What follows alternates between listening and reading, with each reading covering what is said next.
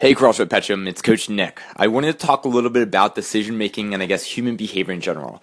Um, I'm a big nerd with this stuff. I absolutely love um, learning about what kind of uh, makes people tick and how we can manipulate uh, these things to make you um, to make you actually healthier. So um, this is something that, again. I own a gym um, and I'm constantly trying to see how I can get people to enjoy their experience a lot more, and also again how we can get them to um, make better habits and make better choices. So one of the things I want to talk about today is how it, you can make it easier for you to make healthier choices, whether it is actually in fitness and nutrition or just in other places in your life. So, um, one of the things I look at when somebody comes t- to me and again, like basically wants to eat healthier, wants to work out more, wants to, um, again, just make um, healthier choices, I'm like, how can we make the habits that we want to do easier and more convenient and how can we make the habits and the decisions that we don't want to make more inconvenient? Okay. So, um, for instance, if uh, we talk about, you mean like basically when your goal is to lose weight, and we say, hey, um, you mean we need to obviously eat healthy meals. We need to make sure that we have a vegetable with every single meal. We want to make sure we have lean protein. And um, option one would be to every single meal that you sat down with or sat down to, you would have to prep. Um, you mean the hour before and to make and to um, to do it all you kind of shooting from the hip. And obviously that doesn't work out well for most people. Um, you mean they're in the middle of a busy day and they're, they're like, the hell with it. I'm to go get McDonald's or I'm to just, you mean, um, run down to Subway or whatever and get like a really unhealthy, you mean, ranch dressing, um, you mean sub or something like that. Um, but option two is basically plan ahead of time and to either have uh, a meal prep service um, make meals for you or you to make the meals yourself and do meal prep. So imagine you mean basically now the decision is no longer, hey, I have to actually make the meal that hour. Um, but I can, um, I already have the meal pre-made where again, I've already have pro- lean protein and veggies in that meal. Um, it's, you mean something I actually like to eat. And, um, and again, all I have to do is microwave it for 60 seconds. And which one do you think that you would be more likely to make a healthier decision with? The meal that you had to make that hour before, or the meal that you only had to zap for in the microwave for 60 seconds that was already pre-made for you?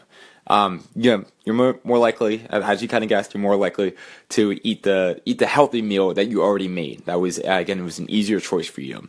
Um, we I do the same thing when people are trying to get to the gym. I say, hey, you know, if you're going to be coming in the evening, make sure you pack all of your clothes with you that day and make sure you mean like you have your favorite socks and your favorite shirt and stuff like that already in your gym bag in your car the night before. So that way, um, you mean after you get done work, you don't have to run home and you mean worry about that. You don't have to, you mean rush and do any of that stuff. It's already decided for you that, hey, is there. Okay.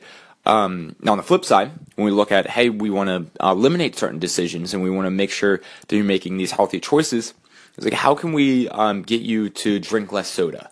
Um, and one of the first ways to do that, one of the first laws of, uh, I guess, nutrition, is if something is in your house or near you, it is either going to be eaten or drank by somebody uh, you care about or yourself. Okay, so um, basically, if you don't want you or your anybody you love to um, drink unhealthy, basically carbonated beverages, then obviously take them out of your house, and then that way the decision becomes um, you mean the decision turns from, hey, um, you mean I really am having a craving for soda, um, it's in my fridge, should I get it or not? Or, hey, I really have a craving for soda right now, um, but I would have to go all the way to the supermarket to get it. Again, you're more likely to resist that urge if you would, if you made it more inconvenient for you by, um, by not having your house. And again, you would have to literally drive to the store to get that.